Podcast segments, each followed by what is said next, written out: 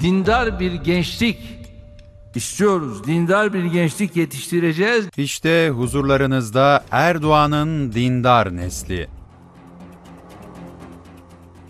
Örnek görüntüleri çoğaltarak devam edebiliriz. Ama biz sözü uzatmadan konumuza geçelim. Erdoğan'ın tabanını korumak için ileri sürdüğü en önemli projelerinden biri de dindar nesil yetiştirmek. Bu hayali için Diyanet İşleri Başkanlığı'nın bütçesini artırdı. Yetmedi, İmam Hatip liselerinin sayısını çoğalttı. Ancak istediği sonucu alamadı. Üstelik AKP iktidarında özellikle gençler arasında ateizm ve deizm yaygınlaştı. Çocuklarınızı İmam Hatip ve İlahiyat'a göndereceğinize düz ortaokul ve liselere gönderin. Niye? Daha az hasarla çıkar. Oyları eriyen Erdoğan'ın dindar gençlik arzusunun tek bir oyun bile altın kıymetinde olduğu bu zamanlarda çok önemli olduğunu söyleyelim. Malumunuz Türkiye'nin yeni seçmen kitlesi Z kuşağı. 6 milyon oya sahipler. Önümüzdeki seçimde sandığa ilk defa gidecekler ve AKP bu kuşaktan istediği oyu bir türlü alamıyor. Halkın adamı vergi aşı O ampullerin yanan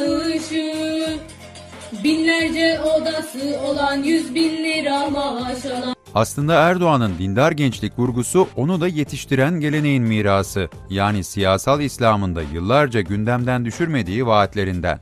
Bir milletin acıl gücü ne parasıdır, ne tankıdır, ne topudur.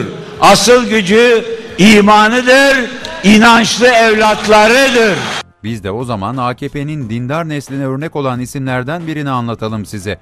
O, partinin genç kitlesinin rol modellerinden. Örnek bir ağabey, tabii ki AKP kriterlerine göre. Şimdi önce bir beyin jimnastiği yapalım. Size bazı kelimeler vereceğiz. Siz o kelimelerden kim olduğunu tahmin edeceksiniz. Hadi başlayalım. Şoför, sahte hesap, Yeliz, Orolop şorolop, müstakbel AKP milletvekili. Hemen tanıdınız değil mi? Namı diğer Yeliz Ahmet Hamdi Çamlı.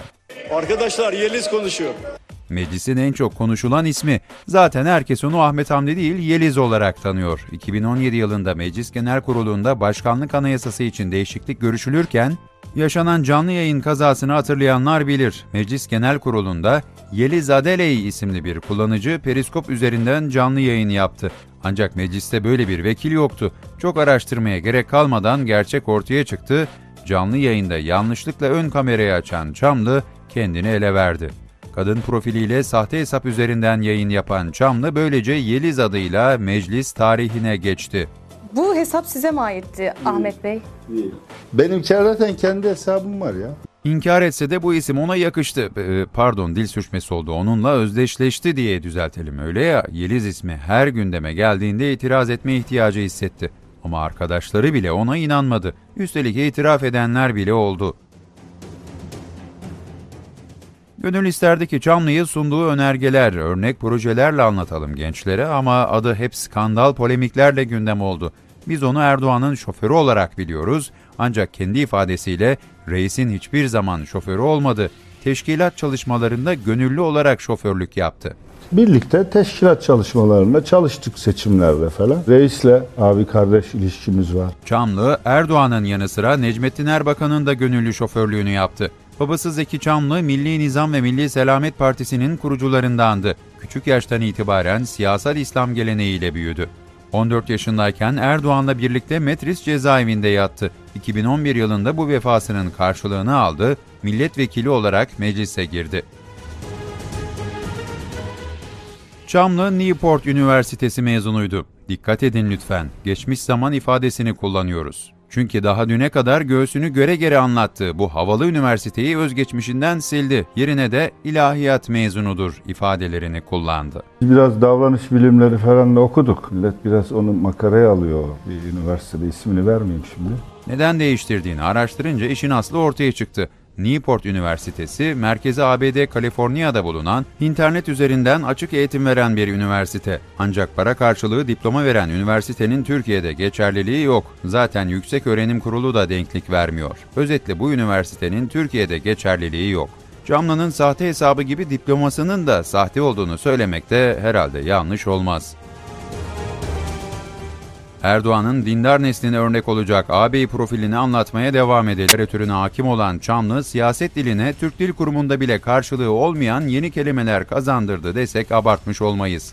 Patlanarak önümüze atıldı. Stratejik bir şehir olan İstanbul'un milli bir zihniyetten alınıp horolop şorolop bir zihniyete teslim edilmesi. İstanbul Büyükşehir Belediye Başkanı Ekrem İmamoğlu için horolop şorolop diyen Çamlı'yı dinlemeye devam edelim. Ruzi mahşerde Ekrem görecek. Öldüğü zaman hepimiz öleceğiz bir gün ya. Kalkacak, uyanacak, kafası tabuta küt diye çarptığı zaman karşısında beni görecek. Gül, gülme ciddi söylüyorum. Çamlı'yı kafasını tahtaya çarpanlar değil ama Wikileaks'e bakanlar gördü. Wikileaks belgelerinde Ahmet Hamdi Çamlı ile ilgili Berat Albayrak'a uyarılarda bulunuluyor. Halil İbrahim Danışmaz'ın Berat Albayrak'a yolladığı e-posta mesajında Çamlı'nın İstanbul Milletvekili adayı oluşuna değiniliyor ve güvenilmez birisi olduğu söyleniyor. Çamlı'nın borç batağında yüzdüğünü ve evine gelen icra memurlarını balkondan atmaya kalktığını iddia eden Danışmaz, Çamlı'nın daha sonra 4-5 villa sahibi olduğunu da iddia ediyor. Çamlı'nın lise öğrencisi bir çocuğa çarparak ölümüne neden olduğu iddiasını Berat Albayrak'a mesajlarsa tam bir komedi. Gelin şimdi attığı tweetlerden birkaç tanesine bakalım.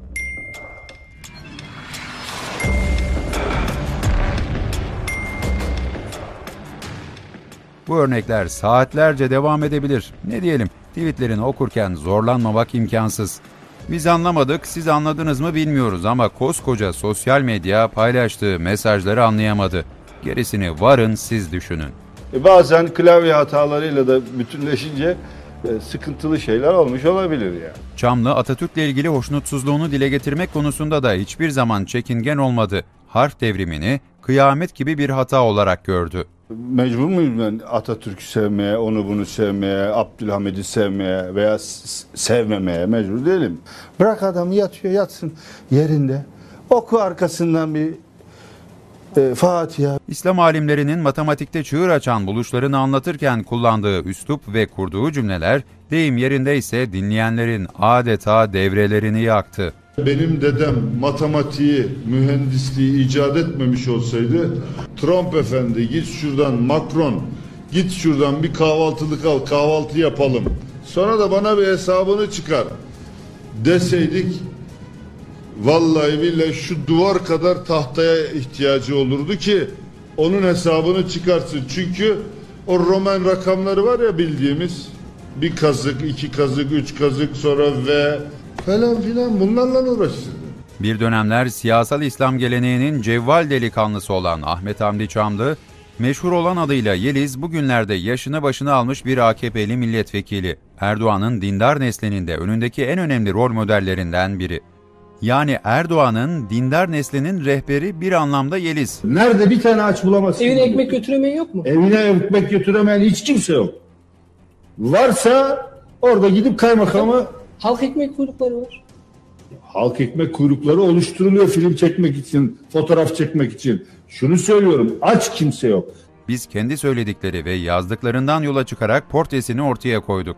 Yeliz'i örnek alan AKP gençliğinin durumunuysa sizlerin takdirine bırakıyoruz. Bir esnafla böyle hoş beş muhabbet sohbet ederken ya dedi sen hakikaten milletvekili misin?" Dedim. tamam.